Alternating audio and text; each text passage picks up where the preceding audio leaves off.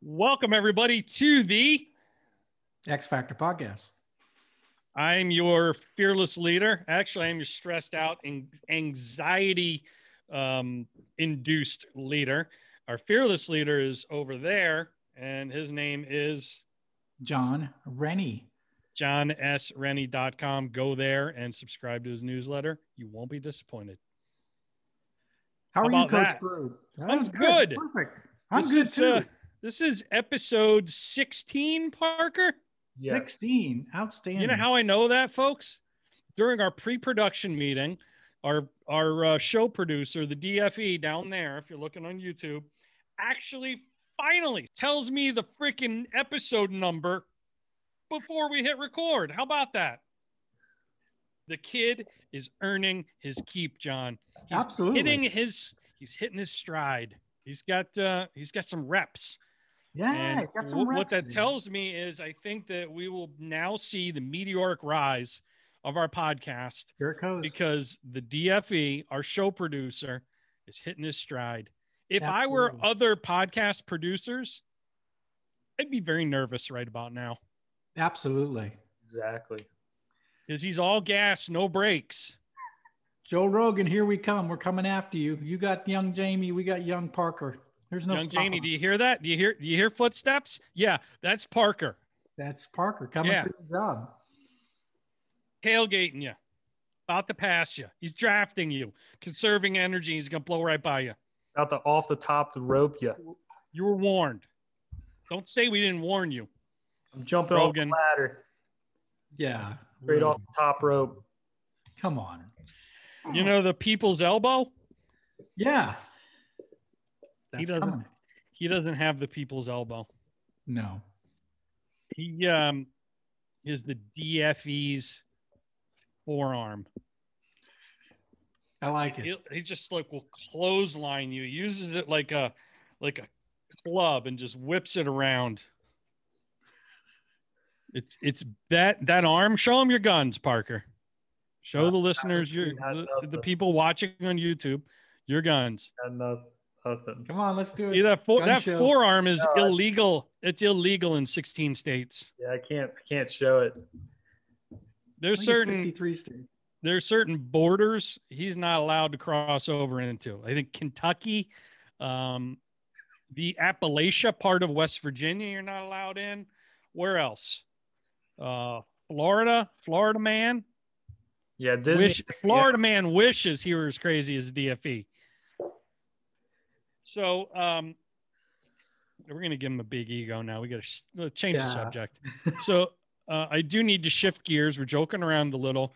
Yeah. I need to shift gears. I've got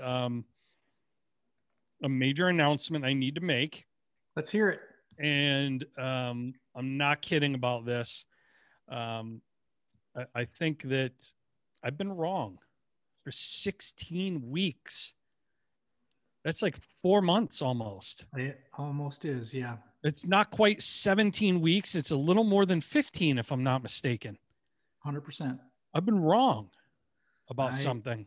And I have our show, we have certain rules. Yes. And all right, the mic's coming off of the stand here. Oh, we're about to get some religion. Here it comes. We have certain rules on this show, right? We have levels of listenership, P1, P2, P3, preset 1, preset 2, preset 3. You want to be a P1.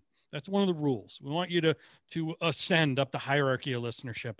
Another rule we have is Parker's not allowed to speak unless spoken to. I'm just kidding, Parker. The DFE is free reign of the show. The other rule is no free shout-outs. No free shout-outs. Yeah, so we do have show sponsors. And we do not shout out other things for free unless there are other things. My merch, chinupchestout.com. Shout out to the sweatshirt, the hat I'm wearing, the sign behind me. John Rennie's books. I have the watch. And all in the same boat book.com. Our newsletters. The different... BeyondStadiumStatus.com? Yes, the different product offerings in our respective product suites. And I think that given the fact that we are existing in I will use the term unprecedented times, even though I hate it. And there are so many small businesses that were fragile before the pandemic and are really hanging on by a very thin thread, or maybe are on life support right now, that we can break my no free shout out rule. And what I want to extend to small business owners, self-employed individuals with a product or service made in America, family businesses. And it doesn't matter if you're local to where John, Parker, or I live, or you're a national company, it doesn't matter. You're an American who's self-employed and has a small business that has been hurt by the pandemic. You know, it could be a restaurant that's been hurt by the no indoor dining thing. It could be someone's production line that has been hurt by social distancing, and you had to invest a ton in infrastructure and logistics and spacing people out at their workstations even further, and plastic screens and things, whatever it is. Share your story with us. You can email the show, and, you know, we're going to curate these stories. We're going to do our... you'll be vetted a little bit. We're going to do our due diligence, and we're going to give some shout outs, and we're going to feature some of these businesses because it's something we can do to help. And, you know, each of us are small business owners, and we're the little guys, just like everyone else. And I'd be lying if I told you my business hasn't been adversely impacted by the pandemic. You know, my business model is a lot like a musician. I tour. I do book tours, speaking tours, and that tends to be my best lead generation. Helps me sell books, sell merch, get coaching clients, and the inability to tour has really put a damper on that. So I feel for where everyone's coming from with this, regardless of the industry you're in. Parker, the show email address again, please, where people can write in and share their story.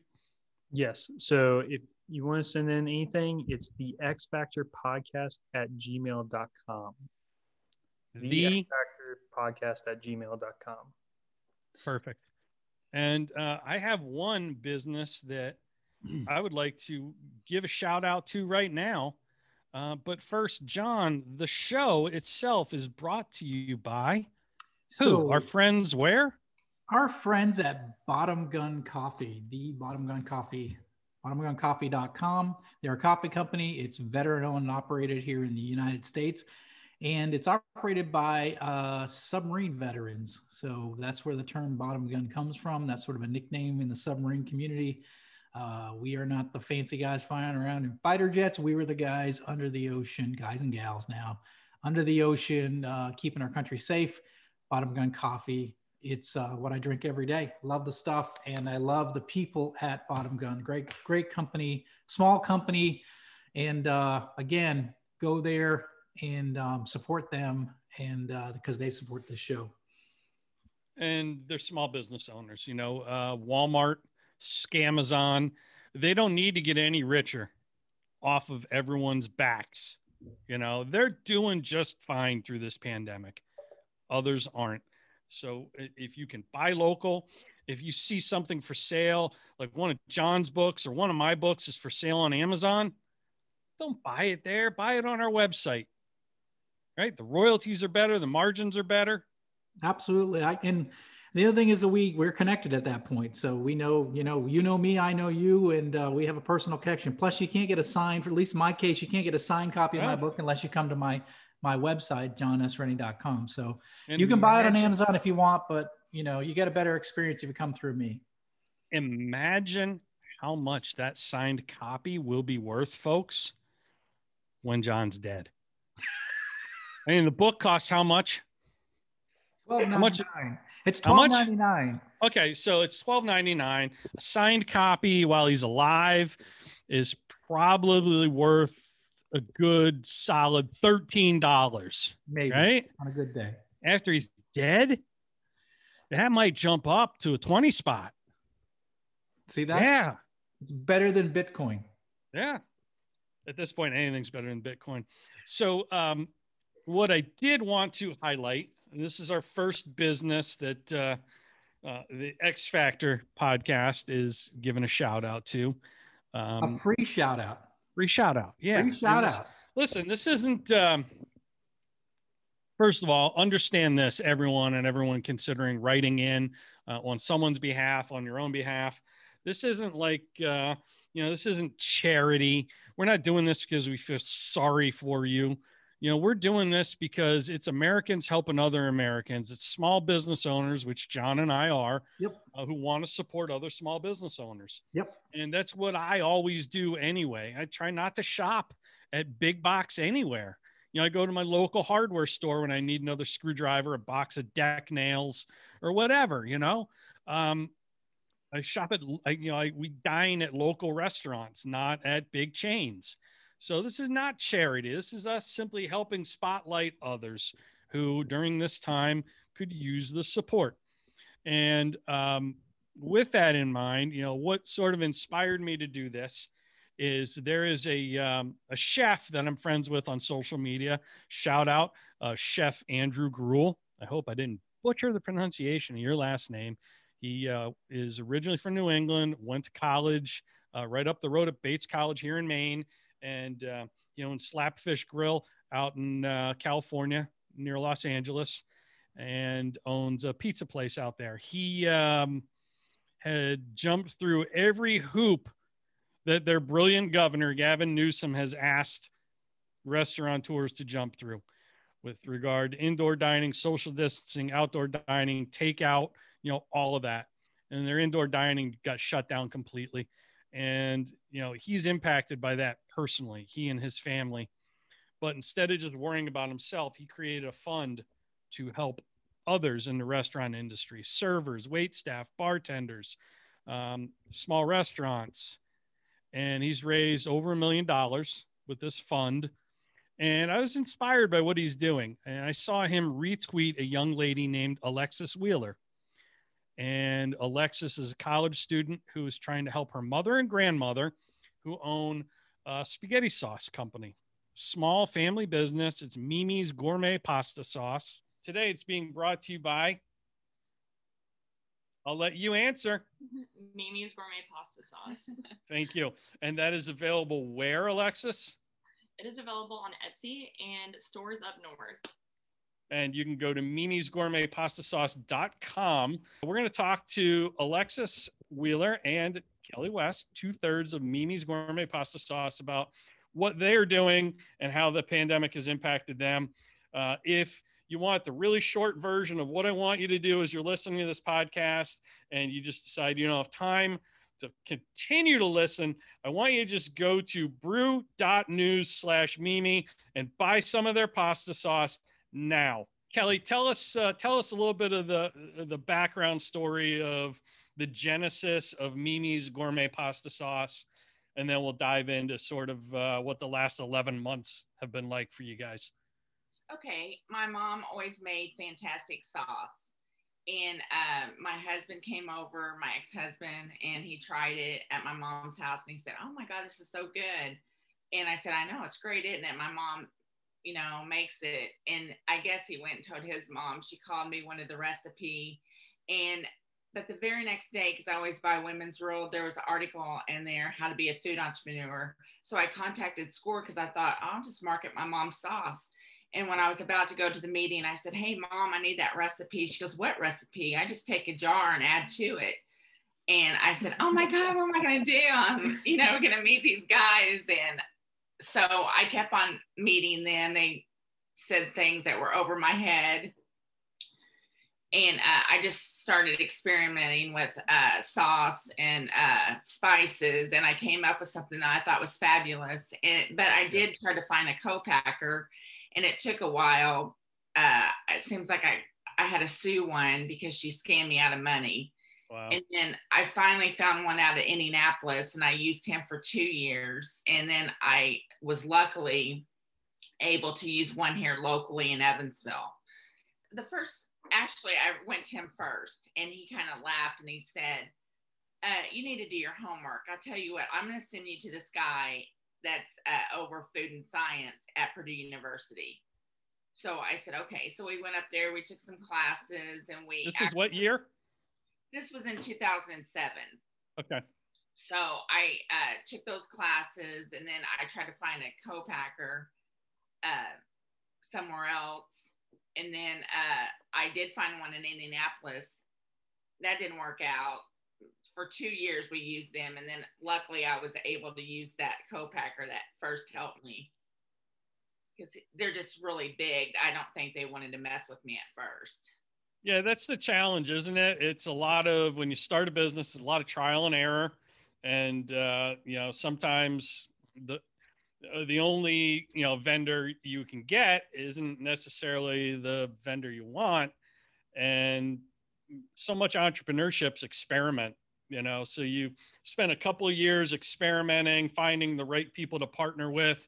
And then what happened once you kind of got rolling with that? Well, my first store was Schnucks. I just happened to go in there and I talked to the manager, and a month later I was in Schnucks grocery store locally. And I was in the paper, so that helped. And it just started selling and selling. So I just started getting into all these stores, and it was amazing. I thought, oh my God, this is great. You know, this is so easy to get in these grocery stores, but it wasn't, you know, down the line, it wasn't. It was really hard. So everything I have done, I've done on my own. Yep. I have had no help whatsoever. I used to own a cookie route, so I was the distributor. Now I use 3 distributors. I'm in Schnucks warehouse, so I don't have to go around to the grocery stores anymore. But with that, you know, we just got into Walmart, and I don't want to get kicked out, so I thought we got to pump it up, because I work too hard just to let them go. There's no way. What's been the challenge since the whole world got thrown this crazy curveball known as the pandemic?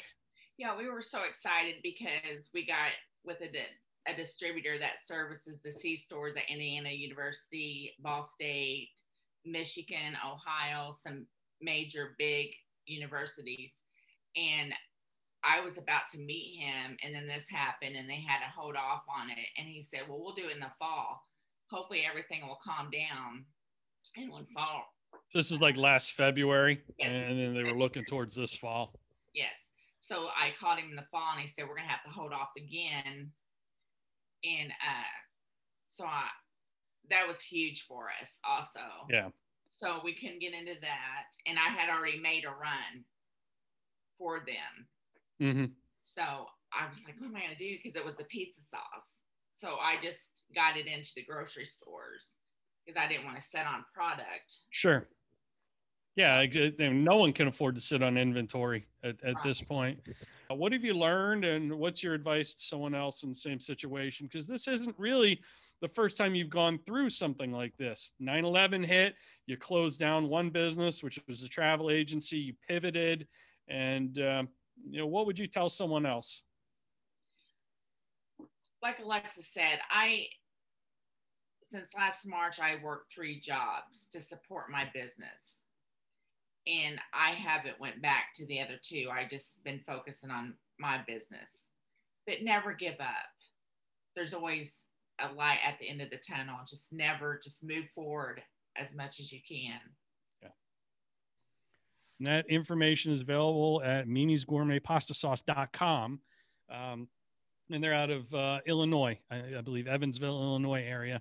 And, you know, they're in local retailers in their tri-state area, but they're also available, you know, their sauce is available for sale online.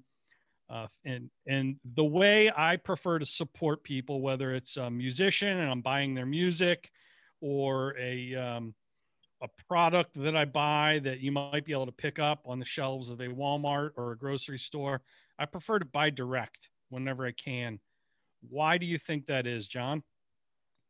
Well, that's because the margins are always better, right? Yeah. There's no middleman. You're going right to the source. Yeah, absolutely. So they're available at a lot of retailers, Walmart and some other places, but their e-commerce shop is on Etsy, where you can buy direct from them. It is a rather long, cumbersome link. So I created a link shortener. If you want to go support this awesome gourmet pasta sauce, and it's no more expensive than any of your other sauce you've typically gotten. It's just a heck of a lot better, and you're supporting a family business. You can go to bru.news/. Mimi. That's bru.news/Mimi, which is spelled MIMI. And Bru is spelled BRU, bru.news. That's my personal link shortener. And that'll redirect you right to their Etsy page. You can order there. I believe that, yeah. It's working. I just put one in my cart and I have just ordered it. Sweet and spicy gourmet pasta sauce. It's all natural. It's, I just ordered a whole bunch of it, and I love the fact that it's run by a mother and a daughter, and the granddaughter, who's a college student, is working like heck to promote her mom and her grandmother's business and try and help them make it through this pandemic. And she's using social media to do it. So Andrew retweeted her tweet, and just said, you know, let's all buy some. I'm gonna support them, and I encourage you to do the same. So when I saw that, not only did I go buy some, but I got to thinking, you know how Andrew created this fund for, you know, people who are hurting in the hospitality industry? Well, what I want to do is I want to do free shout outs for business owners who are hurting during this pandemic. And I also want to challenge my other podcasters that I know. So, you know, we're going to try and create this ripple effect. John and Parker and I talked about this. We're going to create a ripple effect where we're going to challenge other podcasters who, you know, we're not telling you to give a freebie out and, you know, remove a paid sponsor to add a free shout out. You can add a free shout out wherever you want. You don't have a programming clock. This isn't traditional radio. Just add somebody to help them out. And, you know, I think this is a great business to support. They've been around for over a decade, and I'd like to see them stick around. So, and who doesn't need spaghetti sauce, right? Yeah. Everybody needs spaghetti sauce. You use it all the time. Exactly. So why not get spaghetti sauce from help a family instead of buying ragu? You don't eat spaghetti? Okay, then what are you going to dip your mozzarella sticks in? Exactly. Marinara. Go buy some. Thank you. Yeah, it's that easy. Simple, easy peasy. I just did it while we were live on the show. I've ordered some. It's coming to my house. Of course, my wife will wonder why we have spaghetti sauce coming in the mail. It's because blame it on me. I blame it on Coach Bru. Yeah. So yeah, shout out to Mimi's Gourmet Pasta Sauce. You can go to brew.news/Mimi. It'll take you to their Etsy shop. And I encourage you to not only support them, but also help spread the word. And if you don't have money to spend on spaghetti sauce, do this. Just pay it forward and just spread the word. Share that information.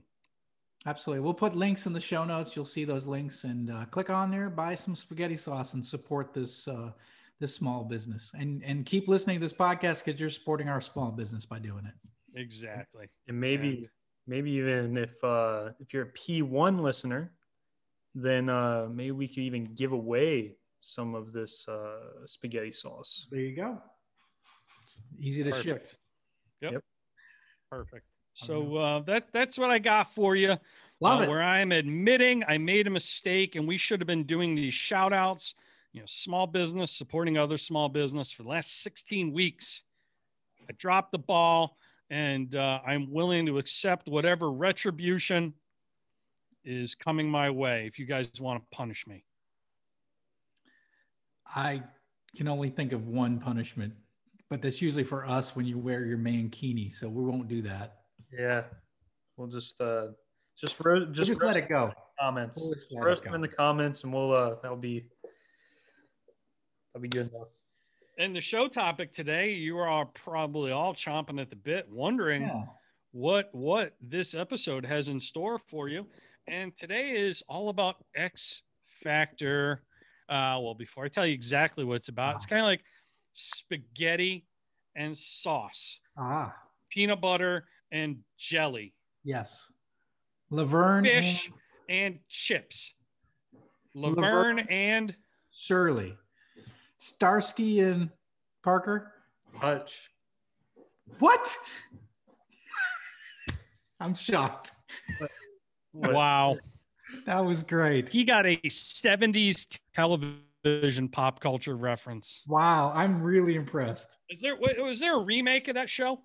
Oh, it could have been. I don't know. That's the only reason he got it. He heard of the remake. He probably thinks the remake is the original. I'm gonna look it up real quick and see if there is. Pretty sure there is. But we're talking about collaborations. John, we're talking about collaborations. World class X Factor collaborations. Abso-freaking-lutely. And some of the best collaborations come from the most unlikely places. Yes.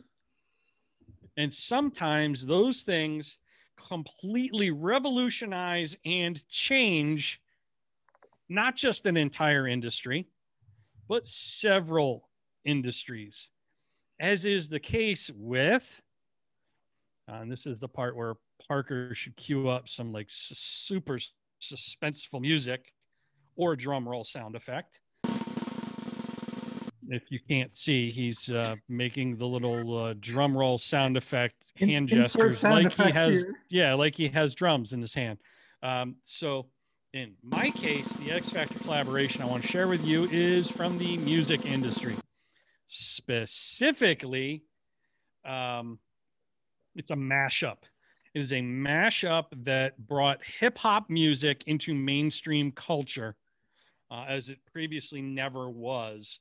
It's probably like the first mashup ever, right? Wasn't it? It's got to be one of the first ever. Yeah, it's got to be. This is like, we're talking 1986. Yeah. Yeah. So Parker, you weren't even a little glimmer in your parents' eyes back in 86. John, where were you in 1986? I was at engineering school. I was 3 clicks south of Da Nang. I saw some stuff I can't even begin to share with you and the listeners, Brew Baker. No.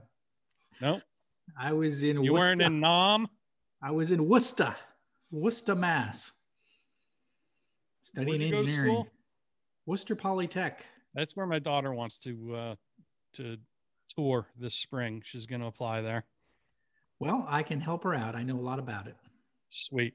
So in 86, you were at WPI. Yes.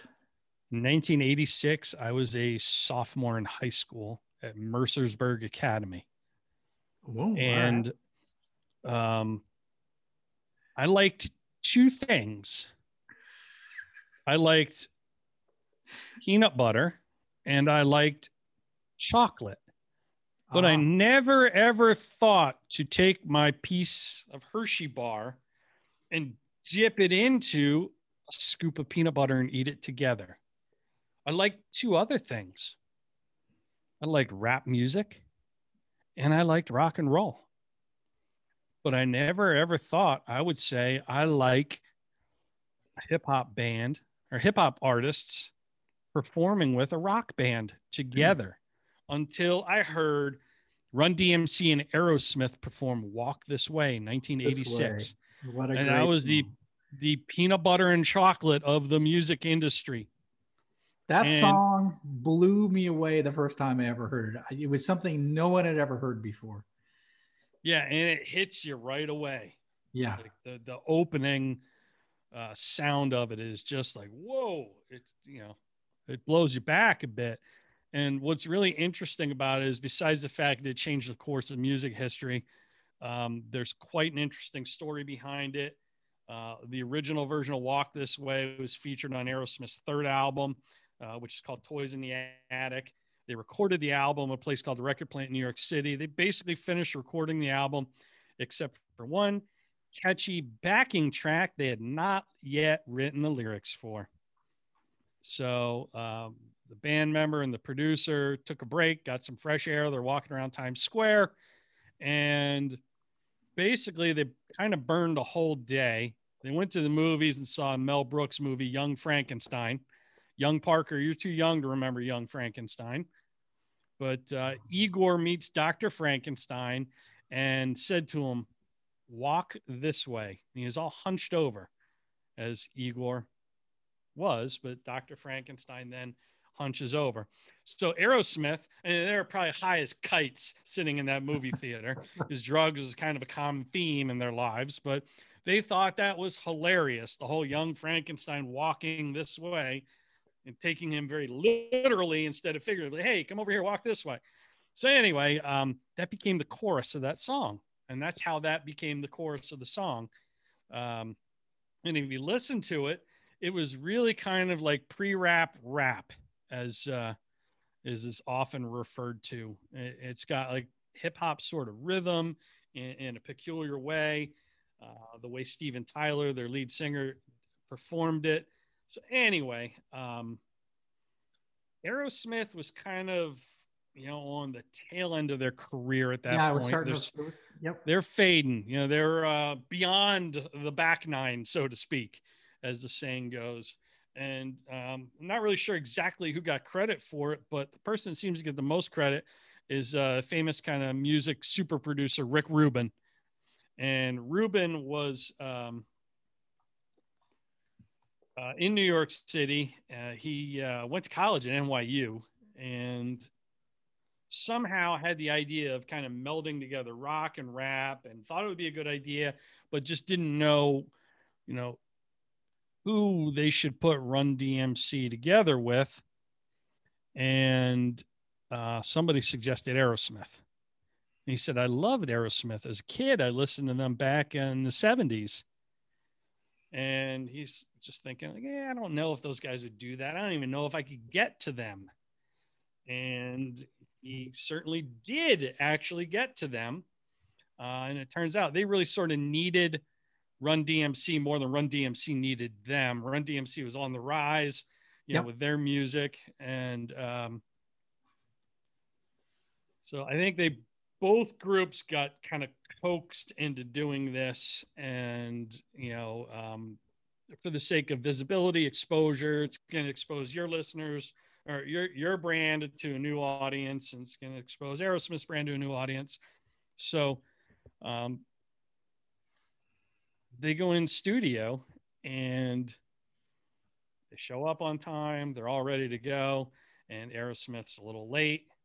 You know, they're stepping in and out of the studio to get high and do drugs and stuff.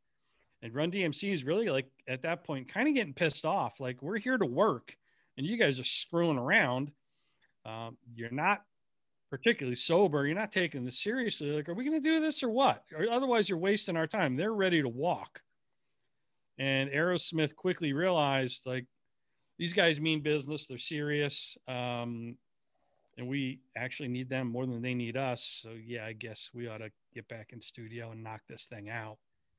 And as a result of that, it became just this huge thing that took on a life of its own and started really its popularity. It was like college radio initially, because kids tend to be, and you listen, like today, they're really... people don't listen to albums. People don't have like a genre. They have all sorts of different genres, you know, on their playlist. And that's kind of where college kids have always been. They like lots of different influences. So that's really where it got traction. And then it just sort of became mainstream from there. And it really exploded both brands. And that's the X Factor business lesson is, you can spend all your time competing, or you can spend your time collaborating. Absolutely. I have a friend of mine, Jeff Aiken, he's got a podcast then, but he talks about it, a win-win-win situation where, you know, you win, your brand wins, that brand wins, but in this case, it's a third thing wins, and that is you create an entire new genre of music, and that didn't exist before. So there's a whole nother win there, is that there's now an industry for that. There's a customer base for that. So when you can create an X Factor collaboration like this, you create this triple win scenario that is, and it's just, you know, being an older guy and being around when that came out, I had never heard of Run DMC. I'd heard of Aerosmith. I'd heard their music. I knew Walk This Way. But when I heard it done with Run DMC, you know, it was one of those things like, oh, that's the way that song should have been from day one. It was, you know, and now I can't listen to the old version. I can only listen to the Run DMC version of it, because that seems to be the way to listen to that song.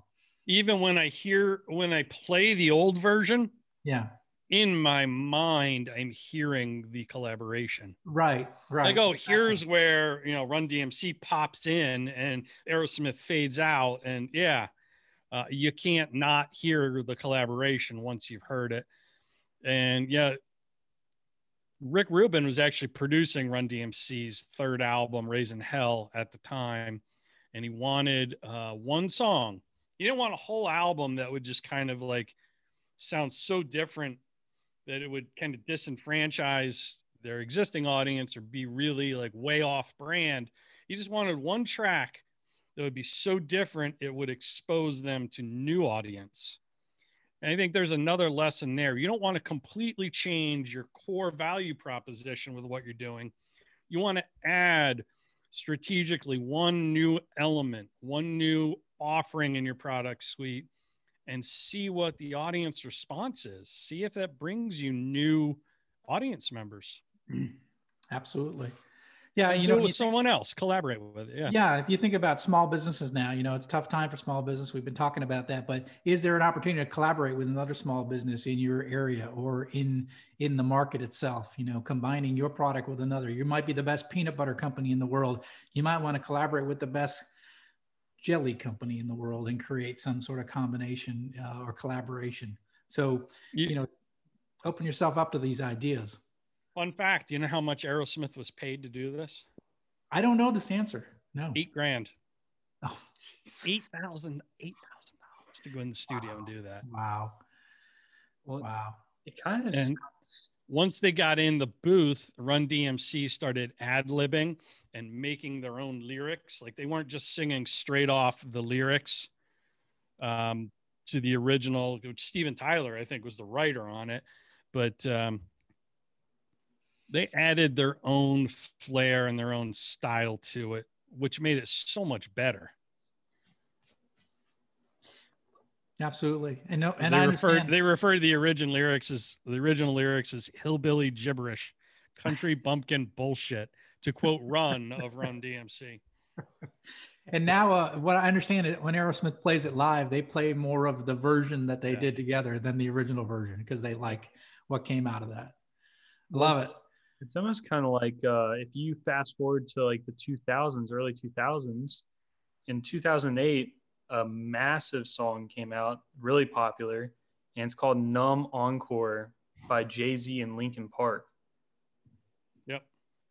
Have y'all heard that? Yes. Yeah. And like Jay-Z at the time was like, he was blown up, or he had been blown up for a while. I mean, he was big, and Linkin Park, early 2000s, really took off as well. So it was kind of like pretty similar. There have been a couple really good ones like that. Like Nelly played or rapped on Cruise with Florida Georgia Line. Yeah. Oh, yeah. Yeah. And again, that was the better version of the song, too. Yeah. Absolutely. Ludacris partnered with Jason Aldean on Dirt Road Anthem. Mm-hmm. So you got country and rap and a couple different, you know, artists partnering on that. You got rock and rap. What's the common denominator to all of these? It's rap. It's hip hop. Yeah. They tend to be on the leading edge of culture. Yeah. And I'm going to go out on a limb and I'm going to say something, and I don't mean to, I'm not getting political, but what I will say is I think that if you want to change culture or change the way people think, the way you can influence culture way more than policy with politics or government is through the arts. It's through music. It's through comedy. It's through theater. Yep. You wield way more cultural influence as an artist than you do as a politician. 100%. As long as, you know, we don't allow cancel culture to enter things or censorship. But you think about like the force of nature these guys were in shaping culture at that time in 1986. Yep. Yeah. So what's your version of that going to be? Who are you going to collaborate with that's just totally wild and outside the box, and people are going to be like, you did what? Really? And it could be a huge hit for you. Yeah. So that's my challenge for the audience. Yeah, look outside your four walls. Who else is killing it that you can collaborate with that may be completely outside your industry? It could be outside of your competitor base. how can you collaborate with them and do something that'll change the world? I'm thinking of doing a motivational speaking tour once the pandemic's over with Kanye. Oh, beautiful. Maybe you could translate. It's just going to be called Johnny West, John Brubaker and Kanye West. It's just going to be Johnny, kind of like Brad Pitt and Jennifer Aniston were right. Ben Affleck and Jennifer Aniston were Bennifer. Johnny. Yeah, the two of us. He'll rap. I'll speak. No, you'll need a translator. The world. Yeah. That's awesome. In the meanwhile, I'm sitting here with you, John Rennie. Yeah. I feel so blessed. Well, and I feel the same. We're actually collaborating. This is actually an X Factor collaboration right here. Two business leaders, two authors decided to get together, and we combined it with the powers of the DFE. And we couldn't be more different, could we? Same first name. Different spelling. Yeah. Very different spelling. Yeah, very different. Like, what do you do with all the time in your life that you save not using an H in your first name when you sign your name or type your name? What do you do with all that free time, John? I write. Right? That's impressive. I'm jealous. So, yeah. No, we are kind of like the odd couple. Oscar Madison and Felix Unger. Yes. Another X Factor collaboration. Another pop culture reference that Parker has no clue what we're talking about. Hold on, let me Google that. Yeah, I have no idea. John, what do you got for us? X Factor collaboration today. I'm getting kind of hungry. I need a snack. You want a snack? We did snacks already. That was our last episode with snacks. But you know what? I want candy. You want candy? Yeah, I want a candy snack. Have you ever heard of this candy before? I'm going to show it up here for those people on the brew tubes. It's those people up there on the interwebs with the YouTubes. What do you got there? Reese's? What kind of Reese's is that? That doesn't say feces. That says pieces. Reese's Pieces. And them there Reese's feces. Oh, my God. Reese's Pieces. You ever heard of Reese's Pieces? You ever tried them before? They're pretty good. They're aren't they like M&M's ugly cousin? They are. They're exactly that. They're M&M's ugly cousins. And the thing is, like, no one had ever heard of this company. No offense. I meant that in the best way possible. Reese's. Well, maybe. Oh, I thought you were saying something about ugly cousins. Like, no offense to my ugly cousins. But that being said, so M&M's. Everybody knew about M&M's, right? Mars Candy Company, number one. It melts in your mouth, not in your hand. Everybody knows about M&M's, right? So get this. So back in 1982, some guy. 4 years before Run DMC and Aerosmith collaborated. Exactly. We're sticking in the 80s here, guys. This guy named Steven Spielberg. Ever heard of Steven Spielberg? He decided he was going to make a movie, right? And at that point, he'd already made Jaws, and he made Close Encounters of the Third Kind, two blockbusters, right? And he was making this movie called E.T. the Extraterrestrial. Not the extra testicle. Be careful there. Did he have an extra testicle? I don't know, and I don't want to find out. So he's gonna create this film, right? And so the people that produced the film, Amblin Productions. Speaking of films, you know that there's how like there are porn films that their names are variations on actual movies. Like instead of Good Morning Vietnam, there's Good Moaning Vietnam. Forrest Hump I didn't know this, instead of Forrest Gump. Yeah. There's got to be alien porn that's E.T. the Extra Testicle. Parker, can you look that up on your Google Chrome incognito browser? Because you started this, John Rennie. You should know better. You said I'm like a squirrel on crack. Well, you are. So you should have known I was going to go down that road. You said it's not the E.T. the Extra Testicle, but you should have known that, like, if you said that, where my mind might go. Is there an adult film called The Extra Testicle? I mean, I just, I don't know why I looked this up. I don't know. Because I asked you to, and you're doing your job. I looked up extra testicle on private browser because I'm not looking up that stuff on the regular one. But it just came up with like a health line thing, like basically just saying how it's called polyorchidism. We call that a win-win-win. Wow. So, but Parker? It says it's a very rare condition. Men with this condition are born with more than 2 testicles. And I just went to imdb.com. It's called E3. The subtitle is The Extra Testicle. Here's the description of it. Oh, is the director is Ron Jeremy. It's written by Ron Jeremy. The stars are Bunny Blue, Lana Burner, Robin Cans, and then there's a full cast. Anyway, the extraterrestrial tale of an alien in constant orbital orgasmia. After a million years in space, E3 comes to Earth for a good time. Erotic sets and luscious girls highlight this science fiction comedy. We're getting canceled. We're not going to talk about that today. I told you there would be a movie that was a variation of that title. So now that's please, the X Factor. That's the X Factor part of it all, right there. So, John, as we digress, let's go back. You were talking about the movie E.T. and something had something to do with Reese's Pieces. So, yeah. So Steven Spielberg, big name by this point, 2 blockbusters under his belt already. He's going to make this movie called E.T.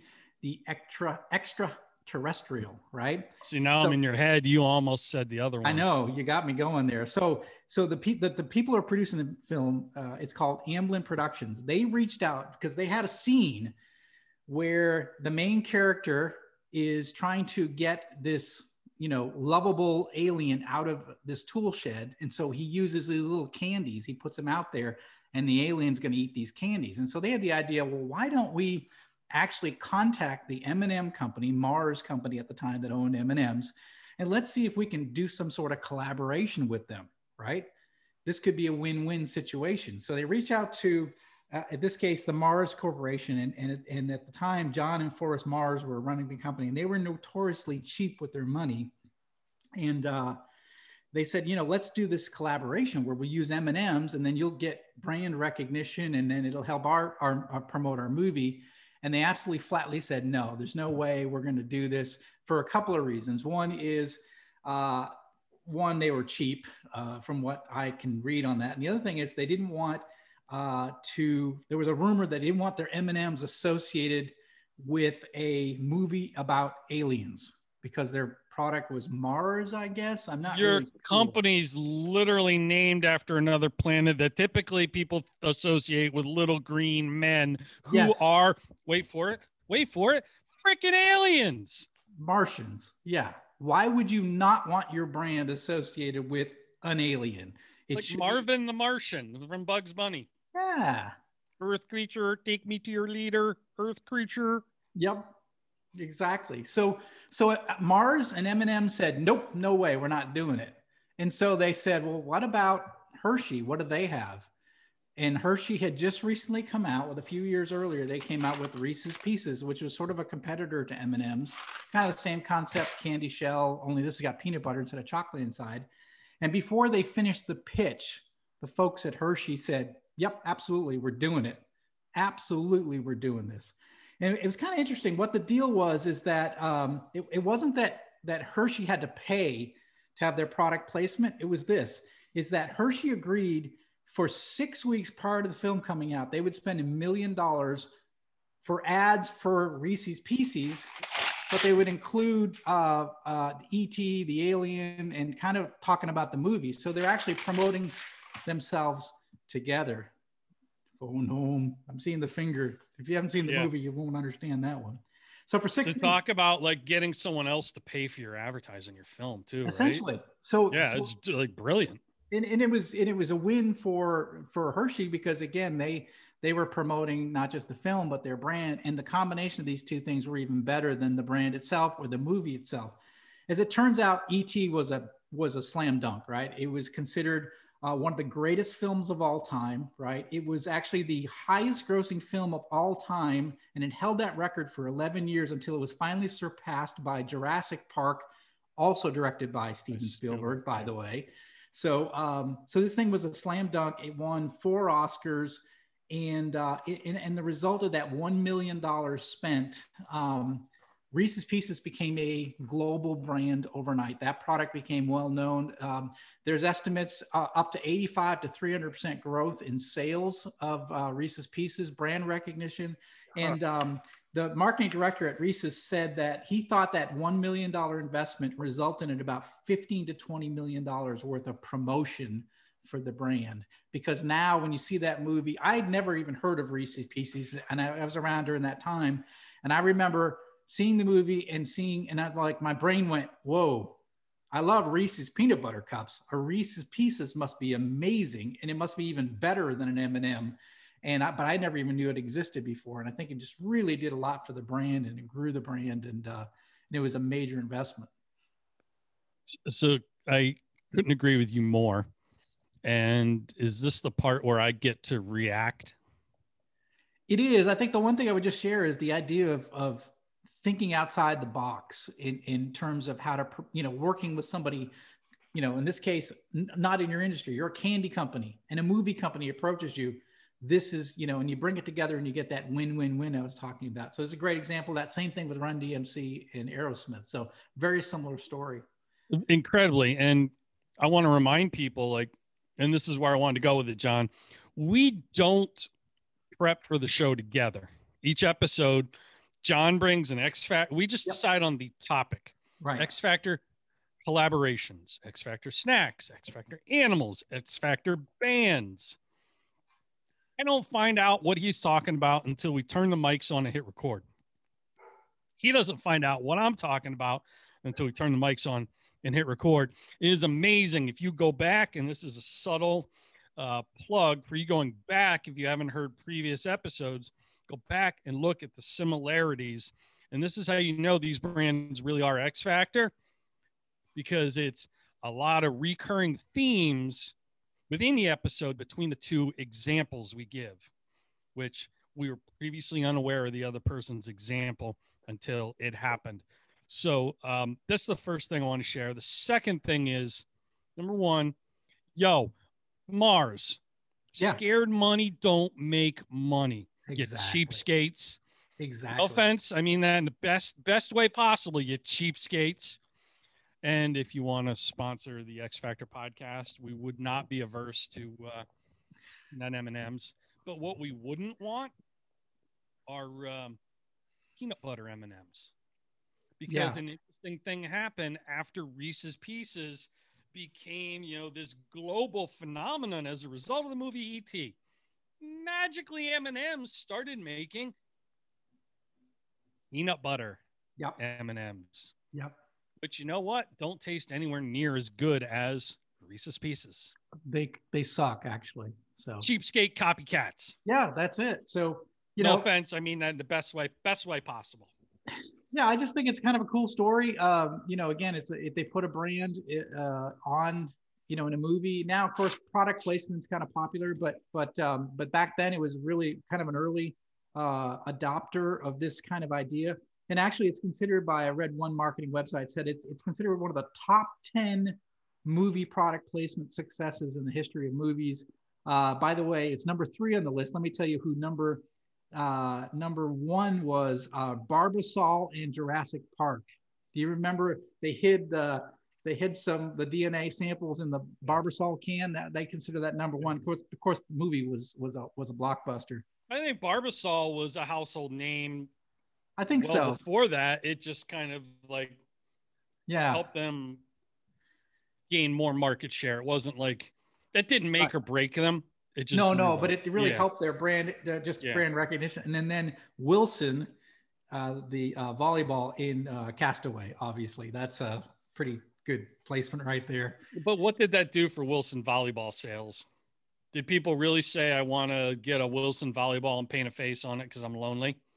Maybe during the quarantine, but I think it probably did more for Reese's Pieces and Hershey than those others. I think so too, because it's something that I associate with that movie, because I remember it's the first time I've ever heard of that candy before. So yeah, so what's cool about this is I think that as big as Spielberg's Close Encounters was, this movie really cemented his legacy. Yeah. And I would argue there might be no Jurassic Park if not for the success of E.T. Yeah, absolutely. That allowed him to take some bigger chances with even more special effects. It wasn't just one alien. It was all these think about the money they had to lay out and invest for that. If not for the success of E.T., you might not have Jurassic Park. Yeah. It might be a very different conversation. The other thing I might add regarding E.T., I think Reese's Pieces, personally, in my opinion, are the third best part of the movie E.T. Right behind the whole kind of flying in front of the moon, where he's pedaling his bike in front of the moon scene. Yeah. Which is second. And number one is the part where Drew Barrymore's character calls her brother Penis Breath. Yes. Yeah. It is funny when you go back and watch 80s movies. It was gratuitous swearing just to try to. Yep. I don't know. It's not inappropriate swearing, like in places it didn't belong. Yeah. 80s movies are famous for that, and also nudity, random nudity for no reason whatsoever. You just described like every Nicole Kidman film. Yeah, I was just thinking of Slapshot. I don't think there's a Nicole Kidman film where you don't see her naked, but. Anyway, I was just thinking of Slapshot. I watched that the other day, and it was a whole scene. It was almost a 3-minute scene with Paul Newman talking to a woman with her shirt off, and I'm thinking, but why? There's no attention span for that today. 3 minutes? Yeah. People would be. Yeah. You've lost them. Right. Right. The famous. Drum beat in that Phil Collins song In the Air Tonight. Yeah. That's like 2 minutes into the song they drop that beat. Yeah, that song put Phil Collins on the map. He had a successful band before that, but that song, and in particular, dropping that beat, really kind of took him to a whole other level. But today, you couldn't get people to listen to that song for the first time for 2 minutes in order to get to that. Yeah. We have a short attention span. You need that in the first few seconds or, the first chorus or whatever. Like, yep. You could never see that today. A fun fact, by the way, have you ever heard that drum solo beat? They've got all these videos where people are tripping and falling and deer getting stuck through a play set. And I don't know if you've ever seen those before. I have not. And that's the soundtrack, and it's usually someone tripping and falling, and it's that. Yeah. So that's a great X Factor collaboration right there. Yeah. So, that's almost as great as say the X Factor podcast and Bottom Gun Coffee. There you go. Or the X Factor podcast and Mimi's Gourmet Pasta Sauce. It's a great combination. Powerful. Which is available at bru.news/Mimi. And if you would like if your business is in a difficult position due to the pandemic and forces outside of your control, and you'd like to email the show, the X Factor Podcast @gmail.com, send us an email and just let us know, what you're going through, and if we can feature you on the podcast. We're happy to do that. We are small business supporting other small businesses. There's no strings attached. We're not going to try and hit you up for paid advertising later. This is John and I are often referred to as great humanitarians. And that's probably the second most popular description that a number of people have for us. Behind the first most popular description that a number of people have for us, which is global icons. Yes, global icons. Yes. When I say number of people, that number could be one, which it could be Parker. It could be tens of people. Who knows how many people? But we are great humanitarians. We're not. We don't have any strings attached. We're not trying to just make people pity cases or charity cases or just give a handout. we're trying to give a hand up. You know, it's no different than someone talking about our books on their podcast. Right.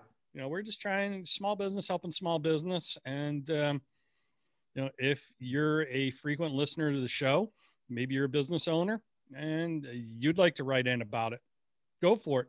Love to hear what you're going through. Especially those, you know, small bourbon companies that might be struggling right now. We're here to help. We're here to help, and we could do reaction videos where we're sipping your bourbon in every single episode of the show and tasting it, and then our eyes light up. You know, you see confetti fly out of a confetti cannon in the background behind us. You know, sound effects, fireworks, applause. What else, John? That's good. Kangaroos hopping around. People in tuxedo t-shirts sipping bourbon with us, smiling. They had a frown on their face until they sipped and tasted your bourbon. Then their life got exponentially better. Wouldn't you want that for our listeners? So shout out to bourbon companies. If you're looking for, you know, a sponsor, we do great things. And like I said, or like Parker said, we're global icons and great humanitarians. Bingo.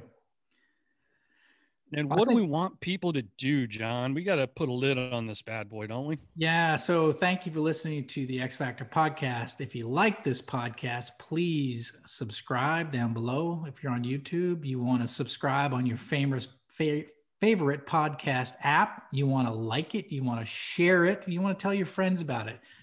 You know, we talked about it in one of our episodes that the power of voice to voice, you know, to word of mouth communication. Tell your friends about this. Say this about this crazy crazy podcast that is, it's about business, about leadership, but it's also about having a little bit of fun.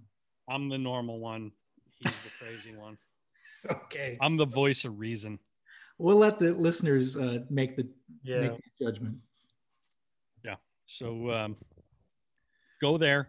Do that. Leave us a voicemail. And we're highly caffeinated right now, thanks to our friends at Bottom Gun Coffee Company. Check them out at bottomguncoffee.com. And you know what pairs really well with coffee? What's that? Pasta sauce. Yes. Mimi's Gourmet Pasta Sauce. Check them out. Shout out to Alexis Wheeler at Mimi's Gourmet Pasta Sauce.